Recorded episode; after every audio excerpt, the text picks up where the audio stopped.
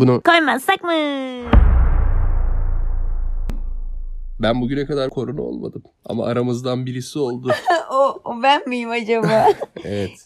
Tamam, ondan konuşacağız ama sen İstanbul'da yaşayan bir insan olarak nasıl korona olmadın? Ve ben bu kadar organik bir yerde yaşayayım. Önlemlerin neydi? Hadi bize aydınlat. Önlemlerim çok basit. Dışarı çıkacağın zaman çift maske ve bazen eldiven.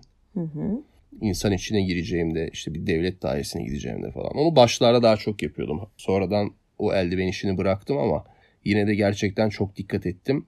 Ve hala 2 yıldan fazla zaman geçmiş olmasına rağmen eve girdiğimde kesinlikle hiçbir yere dokunmadan üstümdekileri komple atıp iyice dezenfekte edip kendimi her seferinde istisnasız ve dışarıdan içeriye bir şey getirdiysem de tek tek bunları yıkayarak korunmaya devam ediyorum. Eğer yıkanamayacak bir şeyse onları da bir süre beklettikten sonra kullanmaya başlıyorum. Çok dikkat ediyorum yani. Sebebi bu, çok basit. Evet. Ve bu beni yormuyor bu arada. Çünkü gerçekten de alıştım buna ve normalim buymuş gibi oldu artık. Maske işi kalktı mesela. Aha. Ben hala dışarıda işte insan yoksa yakınlarda sadece çıkartabiliyorum ama onun dışında maskeyi hala takıyorum. Bir yerlere giderken çoğu zaman takarak çıkıyorum. Dışarıdaki duruma göre maskeyi çıkarıyorum. Açık havadaysam. Yani insanların normale döndük demeleri senin de normalin aslında bu. Ya şimdi ben... Yani maskesiz, tamamen maskesiz ya da insanlarla restoranlara oturma, kafelere oturma ne zaman sence başlayacaksın? Ben kolay kolay başlayabileceğimi düşünmüyorum. Zaten pandeminin var olduğunu kabul ettiğimiz zamanki vaka sayıları ve vefat sayılarıyla bugünküleri kıyasladığımız zaman biz bu pandemi var dediğimizde şu ankinden daha az vefat ve vaka vardı. Ne değişti? Şu an test sayıları azaldığı için vakalar azmış gibi görünüyor. Ama ben şu anda o zamankinden daha korunaklı bir ülkede yaşamıyorum. Bu doğru. Dolayısıyla yokmuş gibi davranmak da onu yok etmiyor. Hala var. Aşılarımız olmamıza rağmen ben korunmayı tercih ediyorum. Sen aşı olmana rağmen geçirdin ki zaten aşı korona olmazsın demek değil, bunu biliyoruz ama çok hafif geçirdin. Evet. O yüzden şanslısın ama öyle şanslı olmayanlar da var. O yüzden dikkat edilmeli yani. Bazıları kronik hastalığa sahip olabiliyor. Evet, zorlanabiliyorlar. Yaşlılar olabiliyor. Bu yaşlılarda biraz dirençsiz olduğundan dolayı vücut aşı olsa dahi olabiliyor. O yüzden dikkat etmek gerekiyor. Evet. Ben de zaten çok tuhaf bir şekilde korona olduğumu fark etmiştim. Normal eve geldim. Normal her şey normal. Koku alabiliyorum. Yemek kokuları. Tarçınlı bir içecekten koku alamadığını fark ettiğinde. Baktım bir şeyin kokusu yok. Hem tarçının kokusu yok. Gidiyorum naneyi kokluyorum, yok. Kekiği kokluyorum, yok. Değişik bir terlemeye başladım sonra ama şeyden değil, hastalıktan değil. Niye bunların kokusu yok? Yani stresten terlemeye başladım. Evet, çünkü normal bir şey değil. Ya çok tuhaf bir şey. Hani kaç günde geçmişti? Nasıl? Kaç günde tamamıyla atlatmıştın? İkinci testini bir hafta sonra yaptın ama belki de 2-3 günde atlattın. O da olabilir, bilmiyorsun. Olabilir. Bir hafta sonra direkt test yaptım. Hatta her seferinde test yapmaya gittiğimde oradakileri ikna etmeye çalışıyorum. Bana test yapsınlar diye, ki şimdi olsa herhalde hiç yapmazlar ikinci testleri. Evet, o galiba testleri. Değişti o işler. Biraz şu anda zorlaştırdılar. O belirti olması lazım ki test yapılabilsin. Vaka sayısını azaltmak için de olabilir, olmayabilir. Bunu bilmiyoruz tabii. Evet ama tehlikeli sular, ayağımız kanadı gene. aman dikkat. Ama hafif atlattım, doğru. Yine de hoş bir şey değil. İnsanın özgürlüğünün elinden alınması. Tabii insanın canının elinden alınması bambaşka bir şey ama yine de böyle dışarı çıkamıyorsun, karantina altında oluyorsun. İstediğini yiyip içemiyorsun, istediğinle görüşemiyorsun. Yani bunlar bir nevi özgürlüğün elinden alınmış gibi oluyor. Bir nevi değil, öyle. Evet. En önemlisi sağlık. Karantinanın adı neden karantina, onu da söyleyeyim bak şimdi. Bak havalı bilgi. Gerçekten ben bilmiyorum. Tabii. Direkt öyle. Karantina, yarım yamalak bir bilgi var aklımda ama umarım doğrudur. Kimse Google'a bakmasın açıp. Ama açabilirler. Google açtıran insanları yanınızda bulundurmalısınız. Yani podcast'imizi dinlemeye devam edin. Siz Google açın. Hadi. Var ya öyle Google. Size Google açtıran insanları yanınızda tutun diye. Bu şu demek oluyor. Siz güvenilmez insanları yanınıza tutun. Her söylediğini kontrol etme gereği hissettiğiniz insanları yanınıza tutun demek bu. Sen bir şey biliyorsun. Karşındaki bilmiyor. Yanındaki bilmiyor. Diyor ki sen mesela bir şeyden bahsediyorsun. Bir kelime geçiyor arasında. Ben bunu bilmiyorum. Çaktırmadan Google'dan bakıyorum ki wow, bu neymiş? Uf, çok havalı. O yüzden seni yanımda tutarım. Çünkü sen benim araştırmama vesile oluyorsun. O yüzden şu anda sen onu söyle. dinleyicilerimiz Google açsınlar. O zaman seni her zaman yakınlarında tutmaları için hep bizim podcastımızı dinlesinler. 2 cümlelik bir bilgiydi bu. Ne kadar uzattı diye. 2 dakikadır biz İnsanların burada. Kafasına kazınsın diye işte. Peki. O yüzden hadi. Tabii. Hadi söyle şimdi. Sahne senin. Söyle. Karantina diye böyle iyice sözlük anlamı veriyormuş gibi. Şöyle karantinadaki karan 40 demekmiş. Hangi dildi bu onu unuttum ama yarım yamalak bilgi demiştim ya. Hmm. 40 Fransızca olabilir mi? Biz Fransızca belki biliyoruz. Belki Latincedir. Hani hastalık isimleri. Fransızca'da 40 neydi? Sayılara benim sen geçtin. Ben sayılara geçmedim. Yarım yamalak Fransızcamızla yarım yamalak bilgiyle. Ben bilmiyorum. Biz bu kadar dırdır yapacağımızı açıp Google'dan baksaydık. Hayır, asla bakmayacağız. Anlamına. Hayır, insanlar bakacak. Bize yorumlara yazsınlar falan. Peki. Hadi bakalım. Öyle bir şey yok. Yorumlara yazsın diye. Yani öyle bir fasilite yok burada. Ama Latincedir. Hastalık isimleri genelde Latince tarzı. Hayır, hastalık olur. Falan değil ya. 40 bu. Ne hastalığı? Sayı bu. Karantina hastalık değil mi? Hayır.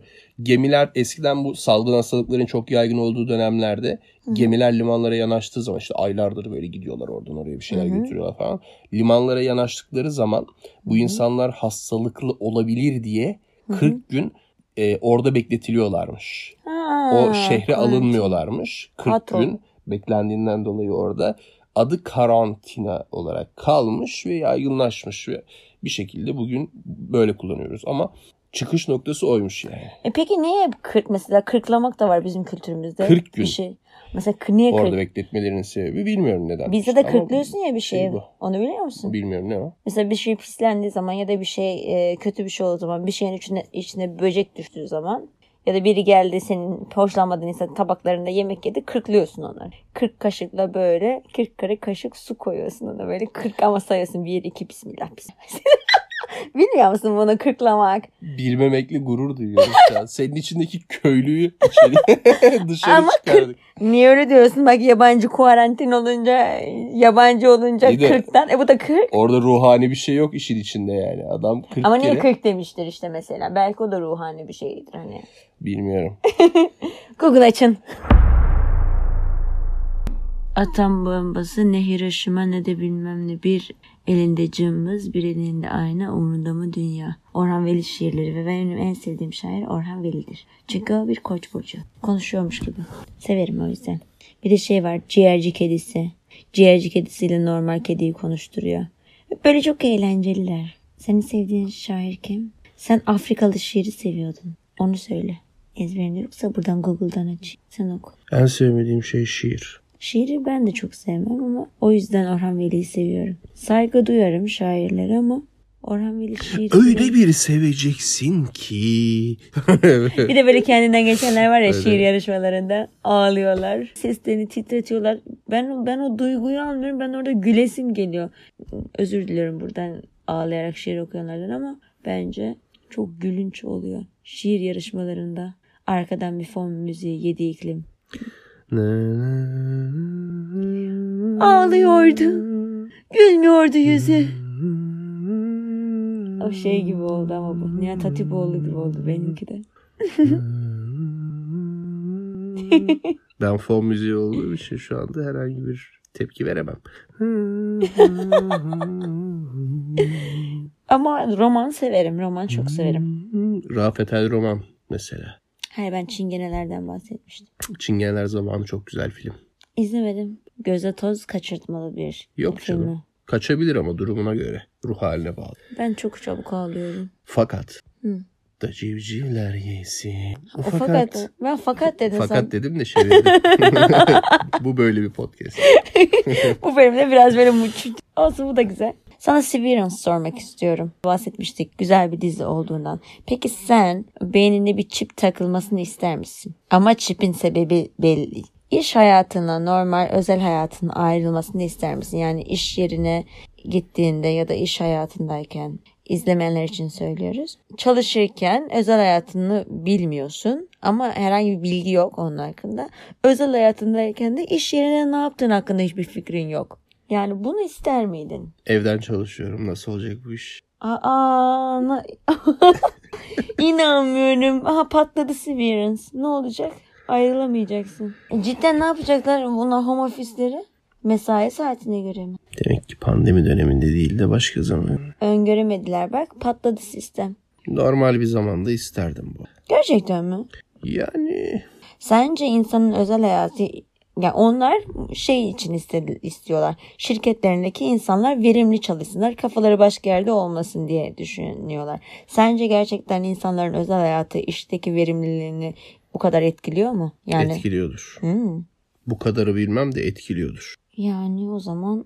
İşteki verimlilik için demiyorum ama. İşteki safsataların da senin özel hayatını etkilediği bir dünyadayız. İşteki problemlerini ya da yoğunluğunu ya da bir sonraki deadline'ını düşünmek zorunda kalmadığın bir sivil hayat elbette daha tercih edilebilir benim için. Doğru. O yönden düşününce evet. Her ne kadar benim işim öyle bir iş olmasa da çoğunluk için konuşuyorum. Evle iş, işle ev birbirinden ayrılsa her iki taraf için de daha sağlıklı olabilir. İçselin ve dışsalın için. Dışsalda en azından içselden gelen bir para var. Havadan geliyormuş gibi o dışsal o parayı ezebilir. İçselde işini bilir. Dışarıda ne olduğu dışarıda kalır. Ne oluyorsa dışarıda kalır. Ya onu ben ayırmaya çalışıyorum kendimce çip takılmadan. Mesela benim içselim dışsalımı eğer izin verirsem çok etkileyebilecek bir seviyede.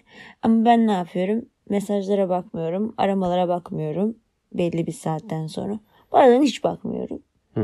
Bu şekilde kendi çipimi yerleştirmiş oluyorum. Kendimi ayırmış oluyorum. Yoksa gerçekten önüne geçilmeyecek bir hal alacak. Ve ben bir insanım sonuçta. Ben sadece bu dünyaya bu işi yapmak için gelmedim. Bu mesleği yapmak için gelmedim. Evet, mesleğim var. Saygı da duyuyorum. Çok da severek yapıyorum. Ama onun haricinde ben aynı zamanda bir insanım. Kendime de vakit ayırmam. O yüzden yani bir bakıma tam olarak yanlış bir şey değil. Ama çip takılmak falan da çok farklı. Sonuçta bilinçli olmuyorsun. O kötü bir özellik. Yani ne yaptığını bilmiyorsun. Belki orada bir insan öldürdü iş yerinde. Bunu dışsalın bilmiyor. İş yerinde insan öldürdün ve iş yerinde kalmaya devam edebiliyor musun? Nasıl bir iş yeri orası? Bilemiyorum o işte ne olduğunu bilmiyorum. Nereden bileceğim? Belki de öyle bir iştir. Bilemiyorsun ki. Kimse bilmiyor. Sadece baştakiler biliyor. Silvia mı? Silvia mıydı adı? Selvig. Miss Selvig. İzleyin. Güzel. From da güzel. İkisi de bitti. İkisi de aynı anda bitti ve biz boşluğa düşmüş gibi olduk. Yo, yeni dizilere başladık. Asla film izlemiyoruz şu zamanlarda. Farkında mısın? Sürekli daha dün dizi Koda izliyoruz. İzledik. Ama diziyi daha çok seviyoruz. Bu arada Koda'yı da 2 günde izledik. Evet, onu da dizi gibi izledik. O kadar dizi seviyoruz ki filmleri de dizi yapıp öyle izliyoruz. Bölüm izliyorsun. Bir film 1 saat 20 dakikadan fazla olmamalı. O yüzden 2 saate yakın filmleri 2 güne bölmek daha kopuyorum ben bir yerden sonra çünkü. Bir dizi bölümü de 40 dakika 50 dakika oluyor maksimum. O zaman dizi olmuş oluyor gerçekten de. Yani komedi dizisi hatta 20 dakika oluyor 30 dakika oluyor. Fazlası beni koparıyor artık. Bir yerden sonra kafam kaldırmıyor.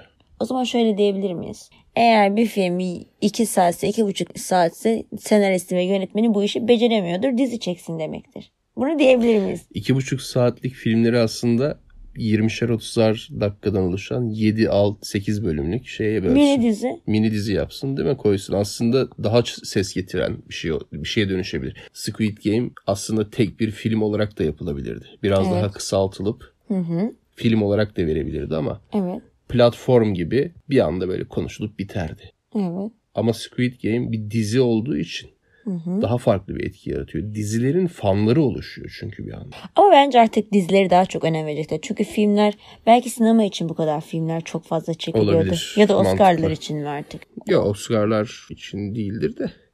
Sinema için evet olabilir. Getirisi tabii. için. Ama şimdi platformlar olduğu için onların getirisi hatta daha da fazla oluyordur belki de. Olduğu günümüzde zamanlar vardır illaki. Çünkü bazen mesela görüyoruz sinemaya giren bir film. Bu organize işlerde de olmuştu. Sinemaya girdikten bir hafta sonra mı? Bir gün sonra mı ne? Netflix'e gelmişti. Bayağı sinemaya gidenler isyan etmişti. Nasıl ya biz boşuna mı bu kadar para verdik? Zaten benim Netflix'im vardı. Oradan izlerdim falan. Ama aynı şeydi ki insanlar sinemaya gerçekten film izlemek için mi gidiyor? Biraz da ortama girmek yani o ortamın havası için mi giriyor? Mesela... Ben sinemaya gittiğimde hiçbir zaman keyif alamıyorum. Çok koronadan fazla. Önce mi sonra? Hayır. Sonra zaten hiç gitmedim. Öncesinden bahsediyorum. çok gürültülü sinema salonları. Bu İstanbul'a bilmiyorum İstanbul'u. Galiba, ben öyle. Nerede sinemaya gittiysem gideyim fark etmiyor. Hı-hı. Sinemalarda kötü bir ses sistemini sonuna kadar açmış ve kulağımıza dayamış gibiler. Hı-hı. Çok kötü bir gürültü var. Normal değil. Herhangi bir aksiyon filmine gidersen zaten geçici bir kulak rahatsızlığın oluyordur mutlaka birkaç gün yani az. Hmm. Buna sürekli maruz kalmak da kalıcı bir hasar verebilir kulağına. Bilmiyorum, ben çok sinemayı gürültülü. Çok seviyorum. Sinema perdelerini de kısıyorlar artık. Işıkları kısıyorlar. Projektörlerin ışıklarını kısıyorlar maliyetten kısmak için. Aa. Tabii. O maliyetten kısmak dediğim elektrik maliyeti değil. Lambanın ömrünü aslında uzatmak için yapıyorlar bunu. O yüzden evimdeki projektörümde ve evimdeki televizyonumda izlemeyi tercih etmiştim hep pandemiden önce de. Ama pandemiden sonra zaten sinemaya hiç gidemediğimiz için. Evet, hiç gitmedim. Evet ve sen de gitmedin galiba. Hı-hı. Filmi yarıda bırakıp istediğin yerde kalkıp sonra devam edebiliyorsun. Sinemada öyle bir şey yok. Bir daha gitmen gerek. Yarıda kalkarsan. Ya. Öyle bir şey yok yani. Babanın salonu değilse. Ben tek başıma sinemaya gitmeyi çok seviyordum. Hatta bir ara haftada yani neredeyse her gün sinemaya gittiğimi bilirim. Çünkü gerçekten çok ucuzdu. Ve çok hoşuma gidiyordu tek başıma gitmek. Haribo yiyordum. Reklam alıyor muyuz buraya? Haribo yemeği çok severdim. Yani şeyden çok, patlamış mısırdan çok Haribo alıyordum. Ses de o kadar çıkmıyor ya. Onu yiyerek film izlemeyi çok severdim. Ben bir kere tiyatroda mısır yiyen görmüştüm. Aa, satılıyor mu ki? Nereden geliyor? Satılmıyor canım. Tiyatro ve sinema salonunun yan yana olduğu yerler var. Mesela Kozi AVM'de hem sinema hem tiyatro salonu yan yana. Aa. Orada mesela sinema salonunun mısır satan yerinden mısır alıp tiyatroya gelen görmüştüm. Aa, saygısızlık. İnanılmaz bir şey. Çok tiyatroda çok fazla oynayanlara karşı saygısızlıkla karşılaşmıştım. Hı. Ama böylesini hiç görmemiştim. Uyarıldılar mı? Uyarılmadılar ama çok iyi. Seyirciye de büyük kazık aslında. Sürekli hatır hutur bir ses geliyor yani alışık değildi insanlar. Dolayısıyla değişik bir anı benim içimde. Tiyatroyu özledin mi? Tiyatroyu özledim ama eskisi kadar gitmeyebilirim. Çünkü bir bölümde şeyden bahsetmiştim ben. Kötü film izleme hobim vardı benim. Hı. Kötü filmi izlediğim gibi bir dönem ben çıkan hemen hemen her tiyatroya gittiğim bir dönem oldu benim. Birkaç yıl böyle. Her tiyatro oyununa. Yani zaten 2 hafta 3 hafta kalıyorsa yani her tiyatro oyununa nasıl gidersin diyeceksin. Hı. Haftada 2 gittiğim zamanlar oluyordu. Hı. Yetişemediğim bir oyun tekrar girdiğinde tekrar gidiyordum. İstanbul'da neredeyse girmediğim tiyatro salonu kalmadı o dönem. Ve bu tiyatrolar arasında bazısı hakikaten çok katlanılamaz derecede bana hitap etmiyor olabiliyordu. Bu bana hitap etmeyen ama alıcısı mutlaka vardır diyebileceğimiz tiyatro oyunları beni biraz tiyatrodan soğutmuştu. Kötü film seyretmek kadar bana keyif vermiyordu. Tiyatro çünkü öyle bir şey değil. Kalkıp gitmek, sahnede canlı olarak oynanan bir oyunda büyük saygısızlık gibi hissettirdiğinden dolayı bunu yapamıyordum açıkçası. Empati yapıyordun onlara. Evet ve samimiyetsiz bir biçimde de kalkıp işte ayakta alkışlıyorsun sonrasında. Bunlara da yaptığımız oldu ama özledim tiyatroyu. O kadar sık kesinlikle gitmem, onu da biliyorum. Hı. Haftada 2, en kötü haftada 1 mutlaka gittiğim yılları kapsayan bir dönem var. Hı. Pandemiden önce. Sinemaya daha az gidiyordum. Çoğu insan sinemaya daha çok gider. Hı. Tiyatroya nadiren gider. Bende bu durum tam tersiydi. Hı. Tiyatroya çok fazla gidiyordum. Sinemaya nadiren gidiyordum. Az önce bahsettiğim sebeple. Hı. Yani bir şeyi eğer uzun süre blok halinde seyredeceksem bu canlı oynanan bir oyun olsun isterdim. O yüzden tiyatroya ya da işte opera gibi etkinliklere gidiyorum. Sen? Tiyatroya mı? İlk izlediğin tiyatro oyunu ne? Ay, hatırlıyor musun oyun adı? Hayır, hatırlamıyorum. Keşanlı Ali Destanı olsa hatırlayabildiğin gerek. İlk tiyatro oyunun okul harici. Keşanlı Ali Destanı'nı okullarda izlemiştim. Romeo ve Juliet. Koronadan öncesine dair en özlediğin şey tiyatro veya sinema değil. Ne o zaman? Koronadan öncesine dair en özlediğim şey özgürce dışarı çıkabilmek. Yani bu soru bu değildi. Sen bana tiyatroyu özledin mi diye sordun galiba. Evet. Tiyatroyu özledim ama koronadan önce neyi özledin demedin. Onu şimdi soruyorum. Başka bir soru. Evet. Gezebilmeyi özgürce. Mesela sergilere gidemiyorum. Ha, çok fazla sergiye de giderdim. Onu da yapamıyorum şu anda. bazı etkinlikleri kaçırıyorum. Bazı etkinlikler tekrar yapılmaya başlandı, düzenli takvimine döndüler artık insanlar. Evet. Ama ben dönmediğim için gidemiyorum bazılarına hala. Peki bu seni böyle hissediyor mu? Kaçırıyorum hissi. Hissettiriyor. Mümkün olanların işte internetteki orada ne oldu bittilerini okumaya çalışıyorum ya da izleyebiliyorum bazılarını, ama bu çok nadir. Bazı etkinliklere bizzat sahne için davet edildiğim halde gidemediğimi biliyorsun sen de bazılarına mesela. Evet. Dolayısıyla birçok şeyi kaçırıyorum bu dönemde. Özgürce gidebilmeyi özledim tabii. Korona döneminde sevdiğin bir şey oldu mu? Normale döndükten sonra hayatına alacağın şeyler. Mesela ben alacağım. Pastalar üfleniyor ya. Üflenmesin bundan sonra. İnsanların üflediği pastaları sen yiyorsun. Mesela insanlarla tokalaşmamayı ben çok beğendim. Sarıldım. Bu güzel bir şey. Öpmeler. Özel olarak tokalaşmak. Zaten çok fazla sarılıp öpmüyorsun insanları sokakta. Arkadaşlarını falan. Nadiren olan bir şey. Çok yakınınsa ona sarılırsın zaten. Ama tokalaşmak herkesle yaptığımız, tanımadığımızla bile yaptığımız bir şeydi. Geçen hafta eski bir iş arkadaşımla karşılaştım mesela. İstemsizce koronadan önce hatırladığım bir insan olduğu için o elini uzattığı için ben de elimi uzattım ve tokalaşmak zorunda kaldık ve bunun farkında değildim ben. İstemsizce. Yani normal zamanımdan tanıdığım bir insanla normalmiş gibi oldum bir anda. Onda da o oldu galiba. O gidince ondan sonra kolonyaya abandın herhalde. Sürekli pıs pıs. Abandım.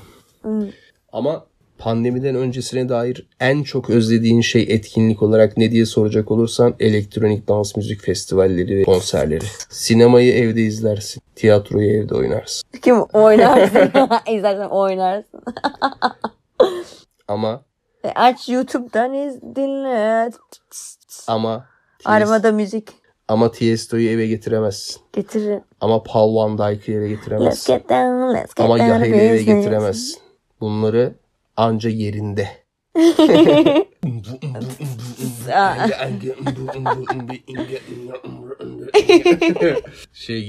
Ne o?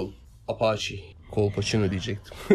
Peki senin bana Kolpaçino, ben izlemem deyip de sen bana Kolpaçino'yu açtın. Ben izledim ve hayranı olmam. Kolpaçino son 10-15 yılın yerli komedileri arasında kült sayılabilecek bence çok güzel bir komedi filmi. Kolpaçino bir mihenk taşıdır. Bence hani hiç oturup izleyeceğimi düşünmemiştim ama bildiğin kahkahalarla güldüm. O semaya el açan adamın hareketleri çok komikti ya. Bildiğin sevdim yani. Hiç kendimden bunu beklemezdim. Önyargılarımızı kırmak çok önemli. Ben mesela önyargıları kırmak deyince aklıma geldi. Ne? Kaydırak. Sen kaydırakta kaydığında kar yağdığı zaman. Sen kırmadın. Onu diyeceğim işte. Bak.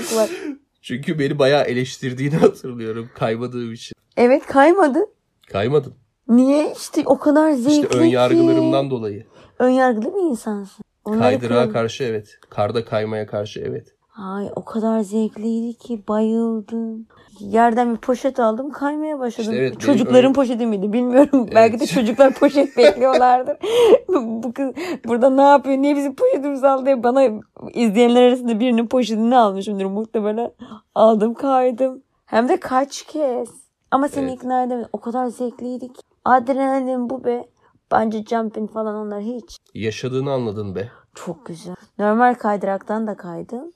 Ama ondan ilk defa kaydın. Bak. Evet, o ilk. Ön yargılarını kırdım senin. Kırdım senin aksine. Öyle değil. Ne? Öyle değil. Sen de kaybedersin. O kadar zevkli ki hiç bilmiyorum. Ben o kaydıraktan hep korkardım. Hiç kaymazdım. Bu kaydırak da kaydı. Poşet kaydırağı değil. Çocuk kaydırağı. O kadar güzeldi ki. Ne deniyor ona? Çocuk parklarındaki kaydırak. Kayak, kaykay. Ne o? Kaykay mı, kayak mı? Ne o? Kaydırak. Kaydırak mı? Evet. O da. Diğeri kaymaca. Naylonla kaymaca diğeri. Kartonla naylonla kaymaca.